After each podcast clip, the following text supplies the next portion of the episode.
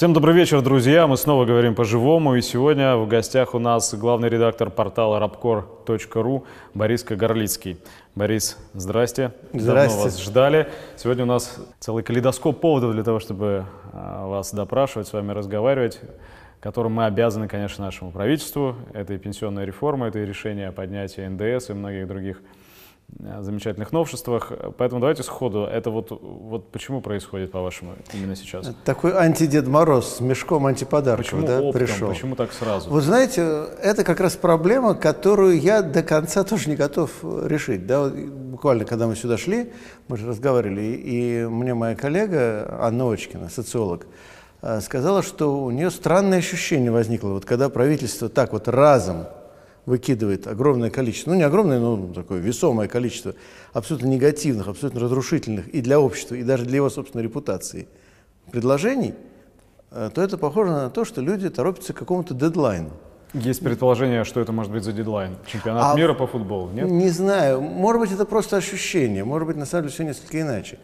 А, но я говорю о том, что вот люди действуют так, как будто вот, ну, опять же, процитирую Очкина, действует так, как будто уже корабль на Марс отправляется в какой-то конкретный день. Гипс с ним да, да, да, да, да, да. Да, и следующий корабль прилетит. Там, Научного через... объяснения да. вы не находите? Нет, я думаю, есть, я думаю, есть. Э, я просто э, говорю, что это создает ощущение абсурда, и вот этот абсурд, он, как правило, создается в нашей голове, да? Это не то, что он объективно, а вот вот этот абсурд, он так существует именно как абсурд, да, значит, мы чего-то не понимаем. Вот как у Конан Дойля Шерлок Холмс говорил, что а, если какие-то действия вам кажутся абсурдными, значит, просто есть что-то, чего вы не знаете, да, что-то, что выстраивает эту логику. Ну, давайте попробуем восстановить. Я не уверен, что мы сможем полностью весь пазл собрать, потому что, повторю, есть явно какие-то кусочки, ну, абсолютно нам недоступны. Но некоторые кусочки видны более или менее. И первый кусочек стоит в том, что на самом-то деле все эти реформы – в той или иной мере были подготовлены в правительстве или в экспертных при правительственных кругах уже аж в середине 2016 года, даже, может быть, раньше. То есть, по крайней мере, вот сейчас, когда, например, я слышу, что говорят про пенсионную реформу, я думаю, боже мой, все это точно было сформулировано уже в целом ряде инициатив, которые при правительственные экономисты формулировали в начале 2016 года. Более того, наш институт, Институт глобализации социальных движений, выпустил доклад тогда в ответ на правительственное предложение пенсионной реформы. Они были уже вот те самые, которые сейчас мы слышим. А, и мы тогда уже их разобрали, проанализировали и показали, насколько это все не будет работать. Но оно уже тогда было высказано. Да, я просто говорю о том, что на экспертном уровне все вот эти предложения, не которые сейчас новыми. реализуются, они не новые. Значит, первый момент стоит в том, что не новые какие-то инициативы правительства, а инициативы старые, которые почему-то откладывались. Откладывались в течение примерно двух с половиной лет. Тогда вопрос почему? А тут как раз все просто. Потому что выборы сначала в Государственную Думу, а потом выборы президента. А вот мы должны, ах, ах, ах, вот эти все вещи пройти, получить легитимность власти, ну, по крайней мере, в их сознании выборы являются фактором легитимности. Ну, а теперь, ребята, давайте. А, да, а теперь на 6 лет мы как бы гарантированы, у нас Дума сформирована, у нас сформирована администрация президента, у нас все вот гарантировано на 6 лет, типа теперь уже никто не пикнет, не пошевелится. Но это только часть картинки, я думаю, потому что дальше... Но все равно зачем под да. кастрюлей огонь поднимать так резко? Вот, да, понимаете. Ведь лягушка здесь... варилась и без этого. Вот, совершенно верно. Обратите внимание на то, что э, ведь э, нами же все-таки, как бы мы их не оценивали, нами правят не идиоты. Вот там, как бы мы к ним ни относились, они не идиоты. И вот смотрите, какая штука. В 2005 году а, была же известная история с монетизацией льгот. А, ну, опять же, молодые зрители, может быть, уже не помнят. Я, кстати, обратил внимание, что не все уже помнят, но тем не менее. А, собственно, похожая очень история. То есть они решили... Кавалерийской Да, атакой. кавалерийская атака. В 2005 году, это было правительство Фродкова еще тогда, тоже, кстати говоря, на фоне уже прошедших выборов 2004 года, то есть все нормально.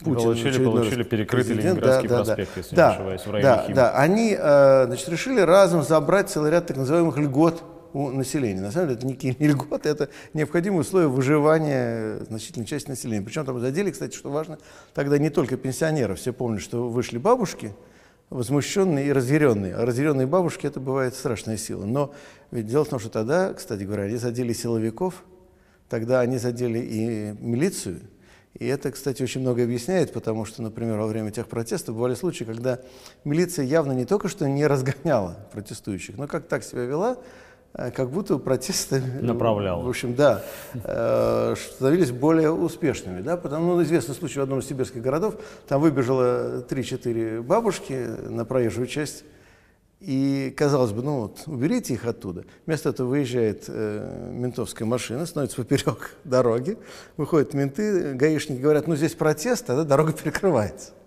Вот такого рода были вещи. Но в любом случае, главная была история, что по всей стране вышло 2,5 миллиона человек. Кстати говоря, самый тогда неприятный момент в Калининграде, когда кондуктор попытался садить э, то ли морского, то ли пограничного офицера – из э, автобуса или какого-то вида общественного транспорта, потому что льготы отменили, соответственно, бесплатного проезда больше нет. Э, военный позвонил по мобильнику, на следующей остановке подошел наряд, по-моему, морской пехоты и садил кондуктора из э, этого автобуса. Да? Ну, такие романтические в духе Шервудского леса истории да, да, да, да, да. происходили скорее в 90-е, сейчас уже никто никого да, не Да, нет, нет, я говорю просто про 2005 год, что это было сильное впечатление, это произвело на чиновников, на Кремль очень сильное, крайне неприятное впечатление. И, и, и была отыграна партия да, назад. Да, и обратите внимание, что закон 122 был отыгран назад. Причем, что интересно, там же в законе 122 была такая тяжелая, очень неприятная часть, собственно говоря, по отъему прав.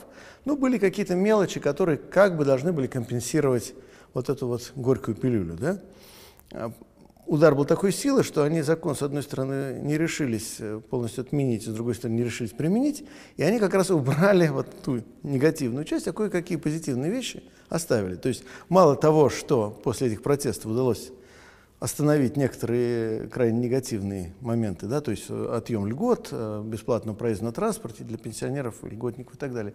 А, но даже и удалось э, как бы продвинуться в результате, потому что с бесплатными лекарствами были некоторые поблажки да, в результате всего этого дела. И вот после этого, обратите внимание, что с 2005 года власть ни разу не предпринимала попыток одновременно наехать на большое количество разных слоев населения. То есть на одних можно, на других.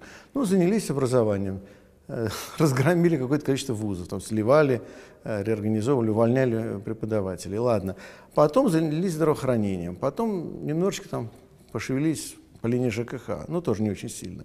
Потом, э, ну, Платон знаменитый, да, то есть занялись э, дальнобойщиками. Тут, тут, то там что-то отнимают, что-то забирают. Но все-таки в каких-то пределах. Да? Курочка по зернышку. А, ну, вот знаменитая кошка, которая все рубит, рубит хвост маленький. А тут как бы решили с хорошим замахом. А вот тут вдруг разом выходят и говорят, так сразу вам и НДС вам повышаем. И, кстати говоря, не забывайте, что Платон-то тоже перед этим повысили, да? А, и а, тарифы ЖКХ, между прочим, с 1 июля. И разные госпошлины повышаются, там целый список. Просто сейчас уже люди не очень на это обращают внимание, потому что это более серьезная проблема. И, конечно, самое главное – это пенсионные права, да? Повышение пенсионного возраста, ну и, соответственно, фактически это означает, как ни странно, даже не столько повышение пенсионного возраста, сколько отъем пенсии у будущих работающих пенсионеров. То есть у тех, кто по нынешнему закону был бы работающим пенсионером, а сейчас будет просто немолодым работником, у которого отнимают дополнительные ресурсы. Да? И по большому счету это свидетельствует о том, что люди пришли в фронтальное наступление, то есть по всей линии. А от чего это происходит? У меня есть только одна гипотеза, э, уже такая более четкая по поводу того, какие мотивы могут двигать людьми. Я думаю, что у них есть какие-то неформальные, э, неофициальные договоренности внутри элиты э, с целым рядом олигархических структур внутри власти, которые в совокупности оказались ну, почти невыполнимыми. То есть это ведь не так делать, что пришли все олигархи и все вместе сразу стали делить пирог. А это происходит по-другому. Каждый олигарх заходит, так сказать, со своего крыльца и э, подает, условно говоря, заявку на какой-то кусок пирога. И потом каждый получает ну, более-менее позитивный ответ. А когда сложили все вместе, посчитали и думают, боже ты мой, а пирога такого нет. Меньше, чем едоков. Да, да, да. То есть э, даже не то, что меньше, чем едоков, но просто не, ну, слишком большие обязательства взяты. А, то есть, может быть, если бы они каждый раз говорили, ну, у нас пирог там уже кончается, у нас все, все не так хорошо, может быть, они бы договорились. Ну, просто люди каждый раз брали завышенные обязательства перед теми или иными олигархическими структурами. Когда все сошлось вместе, они в ужасе увидели, что эти обязательства превышают по сумме то, что можно Это, отдать. простите, среди этих обязательств разные майские указы там и прочие дела? А, ну, майские указы это как раз не самое это главное. Я думаю, что, во-первых, это ну, новая версия пресловутых законов Ротенберга. То есть все наши олигархи, которые пострадали от санкций. Ну, то есть их бьют снаружи, Да, они да. должны каким Вот образом, они- каким-то образом Да, компенсировать. да, они это внутри. получают компенсации. Причем, ведь самая интересная вещь, если посмотреть на некоторые обстоятельства, то, по крайней мере, ну, по конкретным кланам, ну, я тут не специалист, это надо спрашивать экономистов, потому что я все-таки, прежде всего, политолог, социолог. Так вот, но, тем не менее, по конкретным кланам возникла ситуация, что, по крайней мере, на первой волне санкций они только что не пострадали, они обогатились. Так получается, что нашим международным партнерам удалось добиться своего. Они обещали, что простым людям станет больно и опосредованно при помощи... Им удалось свои цели ну, достичь. в общем, в какой-то степени да. Но это же, кстати, не проблема санкций, а проблема того, как российская элита реагирует на санкции. Ну, а разве она могла по-другому О, реагировать? Ну, да, ну, вы, вы мне еще будете объяснять. Да, конечно, конечно, по-другому не могла. Но, понимаете, чисто теоретически, если мы берем некую такую, так сказать, ну, параллельную вселенную, условно говоря, да, где э, под санкциями оказалась, ну, не нынешняя Россия, а некая другая Россия, да, то можно сказать, что ведь на самом деле есть целый ряд ответов, которые можно было сделать, да. А, То есть, начиная с того, что, конечно, нужно э, развивать внутренний рынок и действительно заниматься той самой реиндустриализацией, например, э, той самой знаменитой э, диверсификации, э, локализации. Ну, вот много ЦИ, да, много у них слов, которые красивых, которые они сказали, все, все правильно. Но проблема в том, что для российской сырьевой олигархии поворот к внутреннему рынку и к внутреннему развитию, прежде всего к развитию промышленности и э, социальному развитию, это же не просто что-то такое не очень нужное, это что-то прямо вредное, потому что это значит, что меньше можно будет вывести ресурсов. Это значит, что по-другому будет строиться экономика, их вес в этой экономике будет значительно меньшим. И это, кстати говоря, значит, что все-таки где-то нужно брать, брать деньги на инвестиции в развитие промышленности, науки, образования и так далее. Серьезные инвестиции. И это то, что им совершенно не нужно, потому что у них нет такой цели, у них все прекрасно. Поэтому я думаю, что э, по существу они идут по пути такого вот, я бы сказал, консервативного ответа на внешний вызов. А Консервативный ответ стоит в том, чтобы просто все оставить как есть и где-то взять дополнительные ресурсы. И вот в этой ситуации действительно э, санкции работают очень сильно, потому что они могут взять дополнительные ресурсы у государства, а государство должно взять их у общества. И главное все-таки вот эта вот путинская политика консенсуса, которая э, на определенном этапе работала, когда просто было очень много денег, да, и всем сестрам, всем сестрам по сергам, да. А когда денег становится мало, причем не то чтобы их совсем мало, я думаю, что их на самом деле много. По многим показателям денег много. Нефтяные цены растут, в общем, все не так плохо. Но вот эти вот аппетиты разогретые и привычка власти не отказывать никому из своих, Здесь свои уже не могут да, есть да, меньше. Да, да, да. Никто а не согласится да, на в совокупности порцию. уже создала вот эту ситуацию, когда не то чтобы, говорю, нет средств, средства есть, но амбиции, аппетиты превосходят любые средства. Мне вот кажется, что сам разговор о том, что дело исключительно в деньгах, ну, обществу уже кажется, что есть олигархи, которых не трогают, а можно их потрясти и, соответственно, набрать на пенсии. И этого делать не хотят такие сики, не хотят трясти олигархов. Мне кажется, что немножко это искажает истинную суть Это происходящего. конечно. Потому что дело-то не в том, что у олигархов есть деньги. Понятно, что если их всех раскулачить и деньги э, вытащить из их карманов, то этих денег не хватит для того, чтобы прокормить пенсионеров. Проблема в том, что вы 20 лет строили такую экономику, которая пришла к своему закономерному, Нет, это такую модель экономическую, которая пришла к своему закономерному исчерпанию. И вы не хотите отвечать за то, что вы сделали. Вы объявляете ситуацию кризисной и перекладываете ответственность за этот кризис на людей, которым вы сами в начале 90-х говорили о том, что вы создаете им общество социального, там, Социального капитализма. Но г- говорили же о справедливости, говорили о том, что мы социальное государство. Нас в Конституции не написано, Конституция что... написано. А? В Конституции Не написано. написано. А, Написано, написано. Социальное государство. Я вам больше скажу, в Конституции написано, что недопустим отъем социальных прав. Ну вот. Между прочим. Получается, что обманули написано. всех, кто втягивался в этот эксперимент даже в начале 90-х. Но я просто хотел сказать одну вещь. Я с вами абсолютно согласен, потому что вещь структурная, да, и что, кстати говоря, вот при такой системе никаких ресурсов никогда не хватит, да, потому что, ну, просто а, эта система не то чтобы неэффективна, она в принципе саморазрушительна. И вот тот тип капитализма, который они построили, он э, абсолютно разрушительный для общества, потому что в России, что очень любопытно, общество более развитое, чем капитализм. То есть мы имеем общество все-таки с высоким уровнем образования, урбанизации, современное вполне общество, а капитализм, который мы получили в итоге – это капитализм такой вот ну, периферийный, э, капитализм третьего мира, капитализм... Латиноамериканский. Латиноамериканский. Просто тут либералы ну, скажут... Ну, это отличная форма. Получается, что этот латиноамериканский капитализм он приводит должен, общество под себя. Он, да, он, он приводит к деградации общества. Он принижает Соответственно, общество. вот эта вот вся десоветизация, которая да, наблюдается да, нами на всех абсолютно направлениях, она и есть, по сути, да, приведение да. к общему знаменателю. Да, вы, вы должны опустить э, постсоветское общество до уровня, ну, может быть, не Африки, но хотя бы Латинской Америки. Латинская да? Америка. Но просто хочу сказать, что там наши не друзья-либералы тут же предложат вариант, а давайте-ка мы поднимем капитализм до европейского уровня. Собственно, вся вот эта Надо вот... поднимать-то его через Чили предлагают вот. желательно. Ну, кто-то по-другому, предположим, ну, какой-нибудь там Навальный придет и скажет, все правильно, ну вот давайте поднимемся до европейского уровня.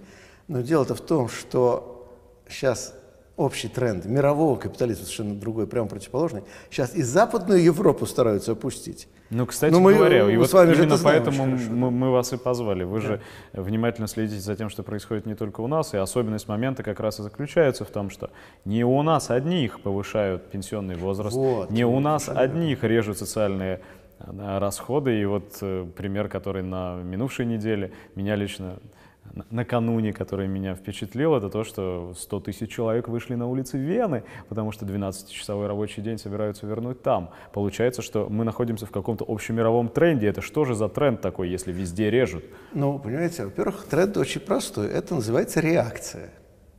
Это называется реакция.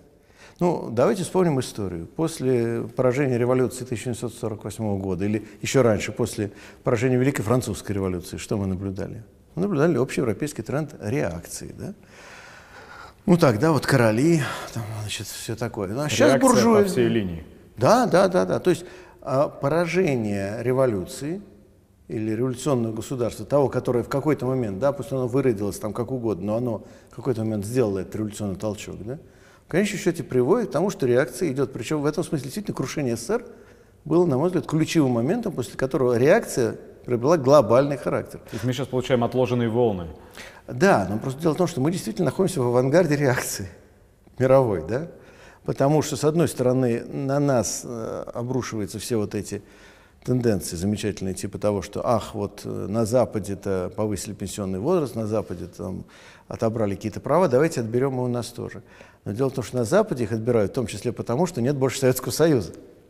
Потому что если мы возьмем ситуацию 50-х, 60-х годов, то борьба двух систем. Их вводили, потому что Советский да, Союз был. Да.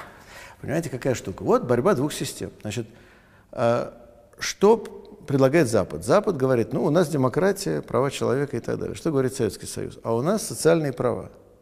И заметим, что, кстати, эта борьба двух систем была довольно конструктивна.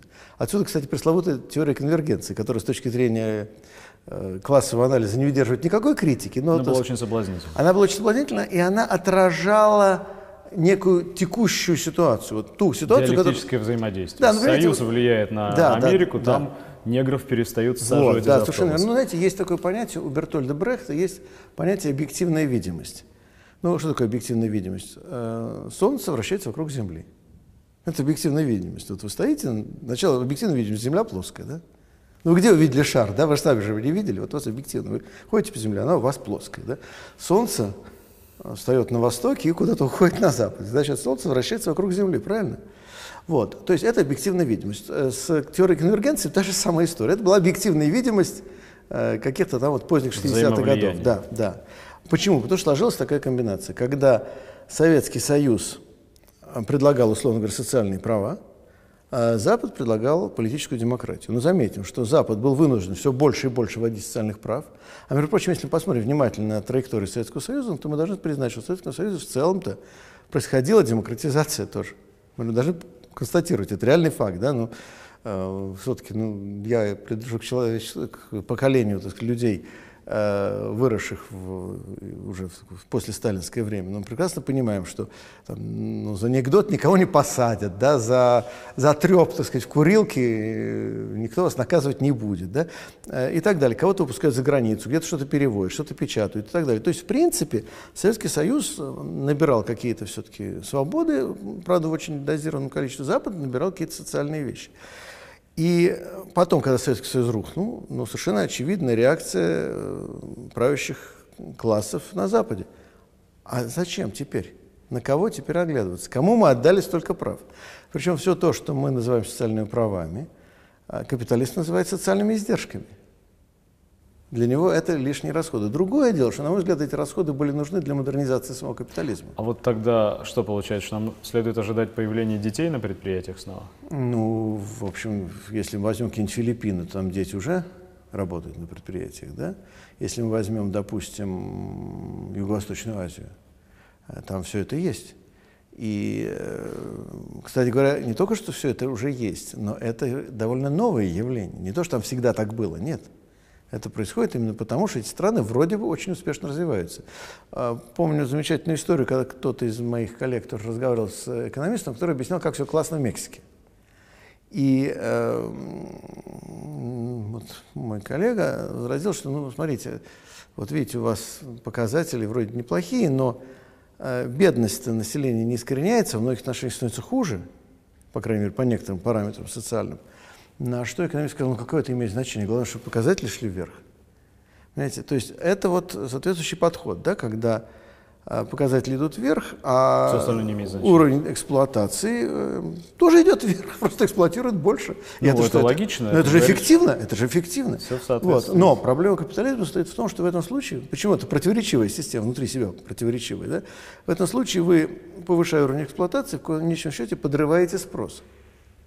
Вам же еще и потребитель нужен. Ну, это у Маркса, кстати, очень хорошо Ну, конечно, описано, ты да? эксплуатируешь рабочего до состояния, когда он не может поддерживать штаны. Во-первых, у него денег нет, а во-вторых, даже у него деньги есть, он просто настолько вымотан, настолько уже просто выжат, да, как лимон, что он уже и не может потреблять, просто ну, а сил нет. А почему тогда низы не доведены еще до состояния, когда они уже больше не могут? Где, у нас или на Западе? Да или я, в третьем мире? Если честно, и у нас, и в третьем мире, и, и вообще повсюду, потому что все-таки ну, не, нельзя сказать, что где-то эта реакция приобретает э, предгрозовые очертания. Но все-таки у нас в гораздо меньшей степени, все-таки если ущемляются интересы французских профсоюзов, мы видим, как перестает работать транспорт, мы видим, как на улице Парижа выходят десятки тысяч человек, сто тысяч человек митинг в центре Вены. Это виданное ли дело для Австрии? У нас происходит то, что Кстати, вы... для Австрии виданное. Не забывайте, что там 20-е годы, в 20-е ну, годы э, для того, чтобы подавить рабочее восстание, правительство артиллерию применяло. Там, Видно, там да? конечно же, были большие э, акции протеста и совсем недавно, в 2007 году, но тем не менее э, сопротивляется, благополучное буржуазное общество сопротивляется. В нашем случае речь идет, насколько я понимаю, пусть об отложенном, но ограблении большого количества людей. Уже не отложенное. Знаете, вот тут два момента, которые хотел сказать. Э, вот надо подумать об этом, потому что действительно все не так просто, как кажется на первый взгляд, потому что мы всегда говорим, о, на Западе они умеют протестовать, мы не умеем. На самом деле несколько более сложная картина. Потому что, кстати говоря, э, на Западе тоже вся эта история прошла несколько этапов. Скажем, вот в 90-е годы первый натиск на социальное государство во многих странах ведь был отражен, успешно отражен э, социальной борьбой. А, можно вспомнить э, забастовку 1995 года во Франции, например, которая привела к тому, что правительство нужно было откатить назад. Это примерно аналог нашего 2005 года. Да? А это такой тени-толкай, то есть э, правящий класс наступает, если наталкивается на очень сильное сопротивление, откатывается. Да? Но беда в том, что они же не просто откатываются назад, они вырабатывают какую-то новую, да, они новую стратегию вырабатывают, они думают, как расколоть трудящихся, да, как э, внести, что называется, смуту, да, вот, и так далее. И как предложить новый пакет реформ, который, с их точки зрения, будет легче продавить. А, и, кстати, в этом смысле и у них, и у нас было одно и то же. То есть, когда говорим, что мы не умеем протестовать, да нет, почему? 2005 год показал, что у нас вполне люди умели протестовать тогда. Правда, кстати, надо сказать, это, видимо, был все-таки последний советский протест, постсоветский. Вот, потому что, мы помним, 90-е годы. Ну, как это не умели протестовать? Еще как протестовали? Ну, в конце концов, я был в Белом доме в 1998 году, понимаете? э, люди боролись, э, в, опять же, в 93 году в Белом доме, да, в 98 году перекрывали Транссиб, то есть люди, люди тогда боролись, да, но это были последние такие бои советского человека. Ну, это были другие люди. Сегодняшние да, это люди, были последние бои они советского привыкли, человека. они воспитываются, между прочим, с мыслью о том, что, может быть, пенсия никогда и не наступит в принципе, что нет ничего уж такого страшного, что пенсии не будет, что каждый сам за себя. Мы же уже дети совершенно другого времени. Речь же сейчас идет о 40-летних, там, о чуть за 40 в обе стороны, верно? Это уже совсем другие люди, с другим менталитетом. Так вот, я как раз к чему веду разговор, что мы можем столкнуться с очень интересной ситуацией, что вот протесты 2005 года были последними протестами советских людей. А вот то, что мы, похоже, увидим уже в ближайшее время, это будут первые протесты выращенных при капитализме россиян. То есть на самом деле э, мы просто попали в некую своеобразную э, историческую яму. И эта яма э, состояла в том, что мы прошли через разрушение советских структур, советского менталитета и через становление вот этой вот поздней постсоветской буржуазной уже России, а, которая а, была построена действительно на а, борьбе всех против всех, ну такая совершенно вот на социально-дарвинистских основаниях, да, в общем, все-таки культура была построена, каждый за себя, никому не доверяй, кстати говоря, очень важная вещь атомизация, десолидаризация. То есть известны же опросы, которые показывают, что люди доверяют только своей семье, вот даже дальним родственникам уже не доверяют. Доверяют своей семье и, и иногда немножко президенту. Вот, что, кстати говоря, сейчас стремительно идет на убыль. А между своей семьей и президентом что? Ничего, в общем, вакуум, да, то есть никому нельзя доверять. Это как раз вот тот э, Э, экономический человек, так вот homo, economicus, да, которого наша э, либеральная интеллигенция хотела увидеть. Вот она его увидела. Да? И, кстати, сама немножко ужаснулась, хотя не понимает почему. Потому что они же воспитывали именно такого человека, да, они это делали, делали, делали, ой, ой, какой ужас, да, что все как- как-то не так. Мы-то думали, что он такой будет гуманный, милый, такой симпатичный, пушистый, он совершенно не пушистый. Вот. Но Дело в том, что сейчас мы подошли к тому моменту, когда даже вот этого экономического человека, его, что называется, задел за живое. А заделали его за живое? Думаю, что Осознает ли это? Как? Знаете, ну, вот я не знаю, когда выйдет наш эфир, но э, думаю, что мы это экспериментально проверим в ближайшие э, полгода где-то, потому что, э, ну, пока вот я не могу это доказать, понимаете. Я могу по косвенным данным, которые показывают социология, какие-то э, впечатления личные, анализ э, дискуссий в сети, то есть целый ряд косвенных данных, сделать вывод, что в России происходит перелом в общественном сознании. Вот опять-таки э, есть такая формула, что мы подходим к границе возможности индивидуального э, адап- приспособления, адаптации. Да? То есть вот до этого мы каждый раз думали, что вот, ну я выкручусь, ну всем остальным может быть плохо, но я выкручусь. А сейчас вот этот российский обыватель, он вдруг обнаруживает, что он, конкретно он, скорее всего, не выкручивается. Маневра больше нет.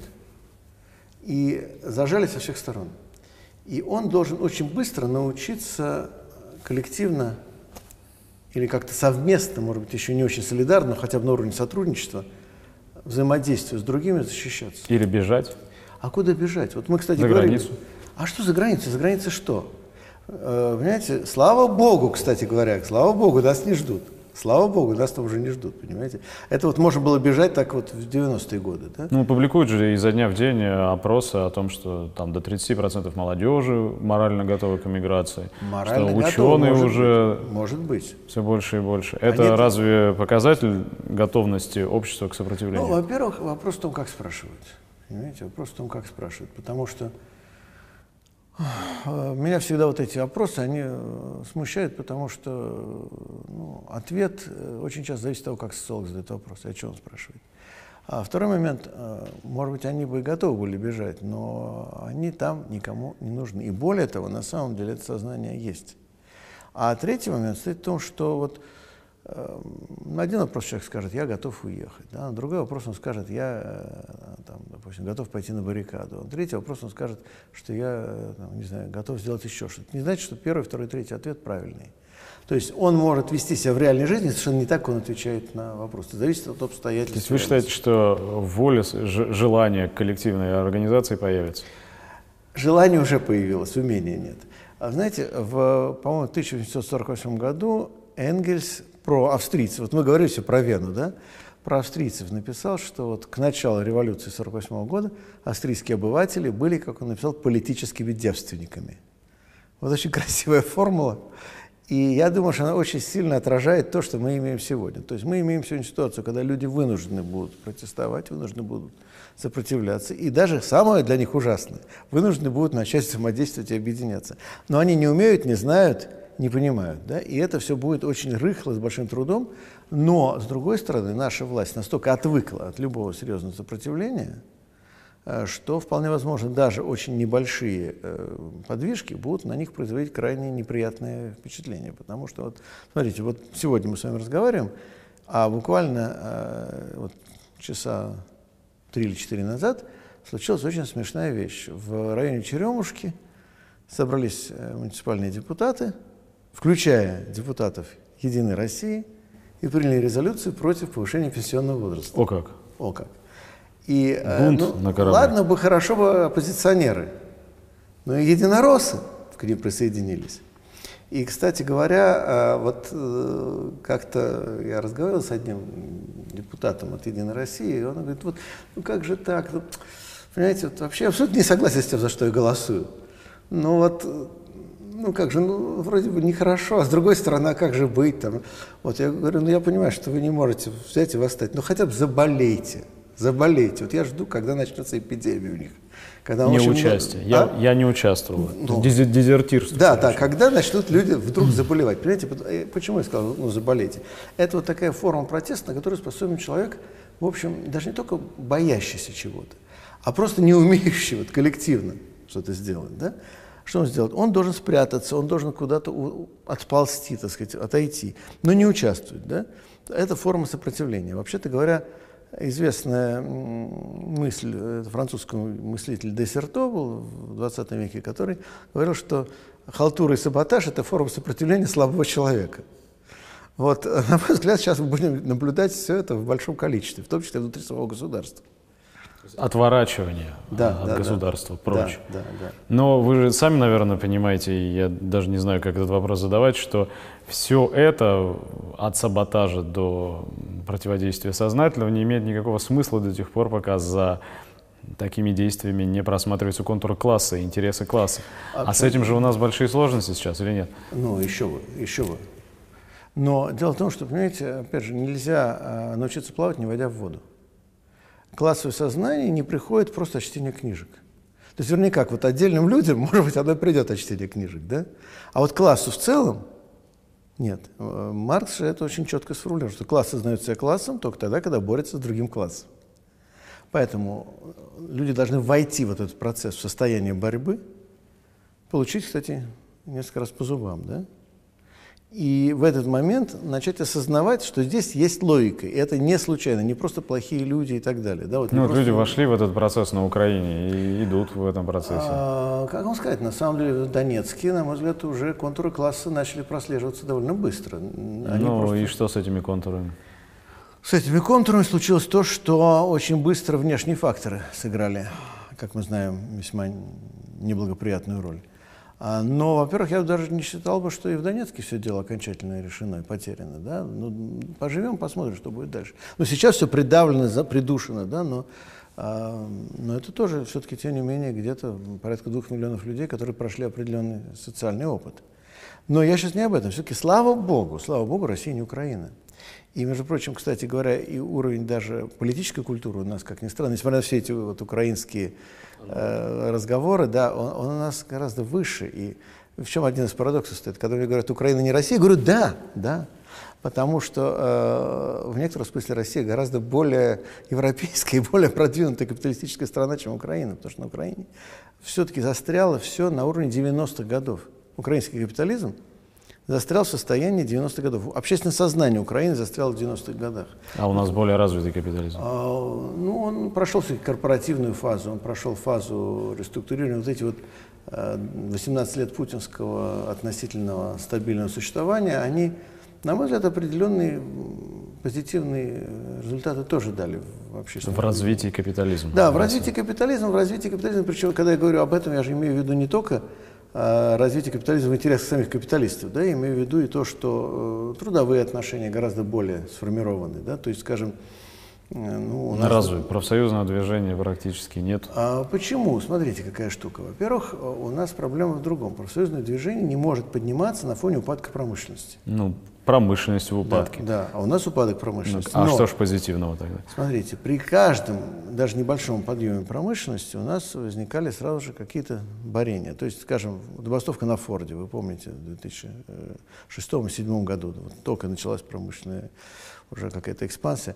Потом Бентеллер, э, потом на Volkswagen конфликт. То есть пришел западный капитал, поставил людей хотя бы даже на отверточные производства через какое-то время на этих заводах уже возникают трудовые конфликты уже классического типа. Да? Потому что старый рабочий, например, советский, вот это четко видно, он продолжает воспринимать, скажем, директора завода как своего, по старой советской привычке. А рабочий уже нового поколения воспринимает директора завода как классового противника или представителя классового противника.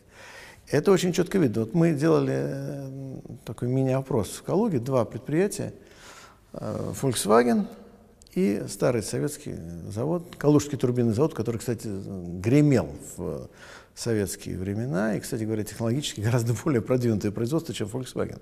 Потому что Volkswagen – это отвертки. А Калужский турбинный все-таки так или иначе это, это что-то, да, уже более сложное.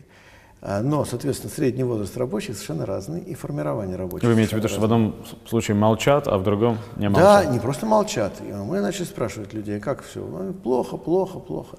А что? Ну, а как же? Ну, в общем, меня один вопрос, э, и, соответственно, ответ на него поразил, потому что два человека ответили. Ну, как же можно э, протестовать, завод-то приватизирован? Дескать, и, уже все. А я сначала не понял, что они имеют в виду, а потом я понял, что для них протестовать – это написать жалобу начальству. Понимаете? Ну, ну, правильно, советский человек что делал, когда он был недоволен? Написал жалобу на начальство, партком-то, правком, да. То есть а, надежды и перспективы, на самом деле, как бы парадоксально это не звучало, связаны с окончательным освобождением, с изживанием, с избавлением от советского хотя бы менталитета, потому а, что тогда ну, все по-честному, маски сброшены, вот, ну, вот зубы, мы, вот овцы. Да, там, ну, в общем, в каком-то смысле мы это сейчас имеем, понимаете, вот у нас очень своеобразный капитализм. То есть кто-то надеялся на что-то, ребята, все. Понимаете, какая штука? У нас удивительный капитализм, который все время притворяется э, Советским Союзом немножечко. Да? Это точно, а видимо, это поэтому советская эстетика, вещь. советская символика да. так востребована. Да, то есть они же, с одной стороны, глубочайшие советские по своей э, глубинной, фундаментальной идеологии, да, они глубочайшие антисоветские но при этом и очень хочется нацепить вот эту вот маску э, советскости, да, изобразить. Вот, по-моему, мы же с вами тогда говорили, что вот э, iPhone со Сталиным, да, э, еще с инкрустацией обязательно. Вот, вот это, это очень точно, это вот вы тогда сказали, мне это очень понравилось, я это потом много раз цитировал. А, почему? Потому что вот сказать, да нет, нет, нет, у нас все по-другому, у нас вообще там все особенное, да? Да нет, все такое же, как у всех. И вот сейчас действительно, э, мне кажется, что в самом деле маски сброшены. И вот это осознание, которое, кстати, на Украине не произошло. А у нас оно происходит. Кстати, обратите внимание, из-за чего на Украине начался протест? Евромайдан. Хотим в Западную Европу, хотим без визы ездить и нелегально работать в Германии. Понимаете? Из-за чего у нас сейчас назревает протест? Из-за социальных прав, из-за пенсий, из НДС. Ну, я бы так не сказал, что на Украине было столь одномерно все. Конечно, Мне кажется, нет. Там хватало возмущения беспределом и вседозволенностью и безнаказанностью, и казалось, что иностранный западный хозяин какой-нибудь немецкий орднунг принесет и будет, будет хотя бы спокойнее. Правильно. Нам хватало своих кущевок, хватало, хватало чего, чего вспомнить Януковичу и всем остальным. И Поэтому, золотой батон, и Да, возмущение было вполне естественно. Просто предполагалось, и, видимо, в сознании многих людей это сохраняется до сих пор, что западный хозяин будет более цивилизованным, чем восточный хозяин, тем более, что Мурло восточного хозяина. Э, Уже посмотрели украинский да, человек успел увидеть, поработав здесь хотя бы на стройках. Но тем не менее, там безотносительно к тому, какая разница между нашими существует обществами, э, все-таки именно это дает вам основание, надежду на то, что э, скатывание в реакцию, коль скоро эта реакция, да. не, не, не приведет нас к, просто к покрышкам и... Ну, есть еще одно. А, мы же, наверное, с вами не собираемся просто сидеть и наблюдать. Мы же собираемся как-то воздействовать на эту ситуацию, понимаете? А, даже в этом смысле ситуация в России и на Украине э, разительно отличается. А, опять же, еще потому, что вот украинские левые были на момент Евромайдана в состоянии полной прострации. И я это наблюдал просто потому, что многие мои товарищи и коллеги там были, и уже сами украинские товарищи, да, и а я им пишу, что же, как вы будете реагировать на эту ситуацию, а они говорят, а мы не знаем, у нас э, нет понимания, что с этим делать. Или мы слишком слабы, чтобы что-то сделать. А, а это, кстати говоря, неправильно, что значит слишком слабы? Вы все равно обязаны что-то сделать, то, что в ваших силах. Но в любом случае, э, я думаю, что ни вы, ни я, ни многие другие люди не будут просто сидеть и вот а, там, комментировать и наблюдать. Мы должны участвовать в процессе, мы должны участвовать в событиях. Кстати говоря, те же самые протесты против пенсионной реформы – это огромная возможность именно для левых. По крайней мере, на социальной повестке, во-первых, показать себя, во-вторых, привлечь людей, и в-третьих, просто вот, ну, очень многие вещи людям объяснить. И это э, возможность, которую мы э, получили. Вот спасибо, Было бы у нас нам... такое понятие, да. как левые вообще, которые вы из себя представляли какую-то общность, а не набор разрозненных интересов, ну, пусть грызущихся между Нет, ну, собой. Понимаете, пусть грызутся, пусть грызутся. Понимаете, как только начнется серьезное дело, мы сразу поймем, кто просто вот грызется между собой, а кто может работать. Потому что вот я помню, опять же, а, очень интересный опыт в Англии, когда Э, массовые протесты начались, я вдруг обнаружил, что целый ряд сектантских групп начали вести себя вот где-то в начале 2000-х годов гораздо менее сектантские. Почему? А потому что появилось какое-то серьезное общее дело. И вот кто хочет сектантские какие-то истории продолжать, тот пускай продолжает. Но тот, кто хочет и может работать, он видит, что можно работать, да? Есть фронт работы. Его можно сделать только вместе. А тот и приходит. Это та же самая история. Кстати, наши левые не менее индивидуалистичны, не менее атомизированы, разобщены, чем все остальное общество. И им придется учиться вместе со всем остальным обществом объединяться, сотрудничать, работать, делать практическое дело. Но, я еще раз говорю, мы же э, отличаемся от, э, не знаю, каких-то животных, э, таких примитивных существ, тем, что у нас есть разум, какая-то способность к рефлексии, к анализу ситуации, да, соответственно, мы можем влиять на процесс, мы не должны просто сидеть и плыть по течению. Но вот в, в этой обстановке непростой, но не такой уж незнакомой, которая складывается, наверное, так же, как и сто лет назад, э, правящему классу очень удобно, очень выгодно и очень нужно – воздействовать на эту бурлящую, возмущающуюся среду э, с помощью своих ручных левых, левацких, да. социалистических объединений. Я не называю их прямо зубатовскими профсоюзами, хотя, наверное, ближе всего они именно к этому. Соответственно, кастинг на такого нового Алексиса Ципроса идет, как мне представляется, не только в нашей стране, но и во многих, если не во всех странах. Соответственно, есть вот такая тенденция – приручить, обуздать, с одной стороны. А с другой стороны, если не получится, э, уже тогда стальной перчаткой, жестоким, жестокой рукой это дело все давить, подавлять. И, и вот это вот интересное, интересное противоречие создает, потому что, с одной стороны, мы видим, что, э, в отличие, допустим, от Украины, здесь мы можем спокойно говорить о советском времени, о его преимуществах. Э, советская эстетика, советская символика не под запретом. И вроде бы какой-то загончик для тех людей, которые эту идеологию исповедуют, сохраняется. С другой стороны, как танк продолжает давить правящий класс все рудименты, все пережитки советской эпохи, избавляться от них, закатывая их в асфальт. Я думаю, что и носители этих, этого мировоззрения рано или поздно тоже окажутся под гусеницами. Ну, начнем по порядку, про Ципроса. Понимаете, а при нескольких иных обстоятельствах а, Ципрос мог бы оказаться греческим Керенским. Или наоборот, при других обстоятельствах Керенский, наверное, очень хотел бы оказаться тем, что мы сейчас э, можем назвать российским Ципросом. Да? То есть ведь все же зависит э, от нескольких вещей. Действительно, от накала э, борьбы и от наличия хотя бы какой-то организованной группы, которая понимает заранее эту игру и готова с ней заранее по определенным уже параметрам вести борьбу. Тут очень интересная вещь, если брать ту же самую Грецию. Э, насчет Ципроса, что не поняли, нет, поняли, но поняли слишком поздно. То есть, люди поняли, кто он такой? Да, да, люди и, ну, рабочий класс и какая-то более радикальная часть левых. Поняли, что их дурят. Они это поняли, они это поняли, но они поняли слишком поздно. Они поняли это слишком поздно и спохватились слишком поздно, да.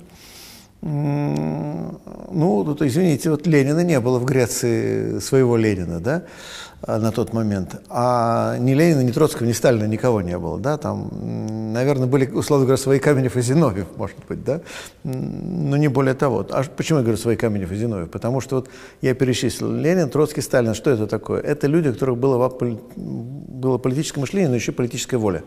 Вот это очень важно. То есть у них баланс был политического мышления политической воли. А, допустим, люди типа Каменева или Зиновьева, которые не случайно же так испугались в октябре 2017 года, это люди, которые, может быть, и могли бы мыслить политически, поэтому не случайно они были большевиками, допустим, да? А вот политической воли у них не было. И вот баланс воли и разума, да, вот это то, что делает, собственно говоря, перелом в политике. А, понимаете, очень важная вещь, как раз все-таки не все у нас закатано под асфальт пока, слава богу, и в том числе на уровне сознания. Вот обратите внимание, что все-таки у нас идет довольно большой э, рост спроса на, допустим, книги, хорошие книги, не вот эту вот макулатуру, да, но хорошие книги по той же социологии, э, ну, по экономике хуже, конечно, по социологии, по истории и так далее. А э, на русский язык благополучно продолжают переводиться марксистские книги западные, да. Здесь продолжают читать Маркса э, и спорить обо всех этих вещах. То есть у нас сознание вот не мы закатано. На, на, видим рост интереса к да. марксизму среди молодежи. Появляются я, люди не связанные. Я это Вы преподаю. знаете, у вас полно там э, у меня молодежь, да. у меня молодежь. Ну, помимо всего да. прочего, я читаю один из немногих в наших университетах. Да. Я читаю один из немногих в наших университетах курс по марксизму. Э, в, в этом востребован поводырь, который всю эту публику будет водить вот так вот кругами, для того, чтобы никогда ничего из этого не... А, Константин, а почему вы все время пытаетесь все свести к пессимизму? Я просто, я понимаю, конечно, формулу, да, Грамши говорил пессимизм разума и оптимизм воли. Но у нас они как бы находятся в некотором э, конфликте, да. Вы как бы представляете пессимизм, я оптимизм. Я в данном случае хочу сказать, что основой моего оптимизма не обязательно является точное знание не только того, что будет, даже до того, что есть. Основой моего оптимизма является как раз представление о том, что есть очень много чего мы не знаем, но что может быть все-таки на нашей стороне. Потому что все-таки ну, есть какая-то логика истории. Понимаете, вот этот вот э, тренд реакции всегда и всюду, конечен. он конечен, и, и он обратим, и он что очень важно, он пожирает сам себя. Вот это очень важная вещь. То есть он начинает создавать такие противоречия внутри себя, с которыми он уже не может справиться. Но это та самая диалектика, да, диалектика социального развития. То есть внутри самой реакции, самого буржуазного общества, э, не случайно Маркс говорил про возникновение могильщиков, да, и не только в том смысле, что пролетариат могильщик капитализм, потому что он против капитализма, но еще потому, что логика развития капитализма сама заставляет пролетариат вступать в борьбу. Вот о чем принципиальная мысль. И, на мой взгляд, сейчас вот мы подошли к неким историческим рубежам.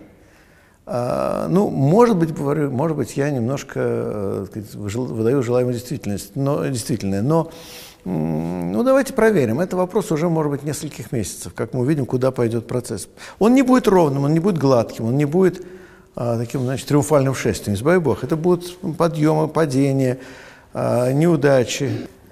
Если этот процесс а, общественного подъема начнется, и в том числе процесс, который будет заставлять людей понимать, кто они такие, да, через борьбу, через участие в этом конфликте, то я думаю, что этот процесс будет развиваться все-таки в конечном счете поступательно. Но просто надо понимать, что это не будет, вот, знаете, как иногда в советском кино, плохом советском кино, вот, там от победы к победе, все хорошо, всегда вот только на подъем, на ура, нет. А будут и падения, и поражения, и неудачи и так далее. Но э, принципиально важно, что называется, оторваться от земли, вот, оторваться от этого вот э, приземленного состояния э, такого тупого, беспомощного потребительского общества когда люди просто вот э, ну, уже то, не думают ни о чем, кроме, кроме обозначили как, купить, как, да? как осознание неспособности уцелеть в одиночестве. Да, да, да, да.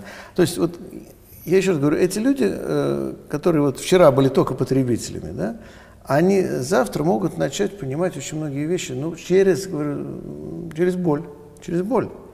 Вот когда получаешь в голове, да, это больно. Ну, боль это... всегда перешибают болью, и, соответственно, э, как не раз бывало в истории, может появиться соблазн сплотить тех самых, кого вот сейчас вывели за скобки пенсионными реформами, сплотить вокруг э, господствующего класса в связи Нет. с внешней угрозой, в связи с опасностью, а, которая вы знаете, Отечеству угрожает в связи знаете, с тем, я что... думаю, что здесь все ресурсы исчерпаны. Одна из причин, почему так беспомощно... Во военное ну, если обострение. Только не, если только не начать реальной войны, но я думаю, что это маловероятно. А главное, к ней никто не готов, потому что она еще неизвестно, чем кончится. А я думаю, что ситуация очень интересная именно потому, что власть исчерпала все свои трюки. Она исчерпала все то, что работало вчера. Вот почему сейчас администрация, скажем, боится говорить о пенсионной реформе, они не знают, что делать. Потому что вот это работало, это работало, это работало, все это работало. Вдруг раз перестает работать. На самом деле, парадокс стоит в том, что, может быть, и раньше это не работало. Но раньше население России стояло на 90% из пофигистов. И в этом смысле все работало, потому что никто все равно ничего не слушал. То есть далось ощущение, что люди соглашаются с пропагандой, что люди принимают ее, потому что на самом-то деле они просто не были против. Им было без разницы. А в тот момент, когда вам начинают говорить, что, например, у вас отнимут пенсионный возраст, и это вам же на пользу, вы просто не верите в это, да? И э, у вас начинает наступать пробуждение. И я еще раз говорю, очень важно, что в России пробуждение все-таки произошло именно по социальной тематике, потому что это действительно принципиально отличает то, что происходит в России сейчас, от целого ряда других кризисов. Понимаете, когда мы говорили про все эти оранжевые революции и все прочие дела, обратите внимание, они все может быть, даже были подтекстованы да, социальным недовольством, да, они были подтекстованы темой коррупции. Но они все, тем не менее, были привязаны к каким-то событиям э, чисто политическим и, и в любом случае не социальным, и в любом случае никак не связанным с классовым характером общества. Вот в России впервые, кстати говоря, за все постсоветское время на так называемом посткоммунистическом пространстве – возникает социальный кризис, который начинает политизироваться. Красиво звучит, но что же, поблагодарить, что ли, инициаторов этой истории за вразумление? Ну, помните знаменитый анекдот советский, что Николаю II нужно было вручить орден Октябрьской революции за ее подготовку. Ну, может быть, правильно сделали, что Кириенко дали Героя России, может быть, он его заслужил, или, во всяком случае, в скором времени мы узнаем, что он заслужил, а может, еще и Орден Революции заслужит. Я думаю, что в скором времени мы узнаем, по крайней мере, что об этом думают наши подписчики, те, кто смотрел вас сейчас. Спасибо большое, Борис. До следующей встречи. Спасибо, Константин.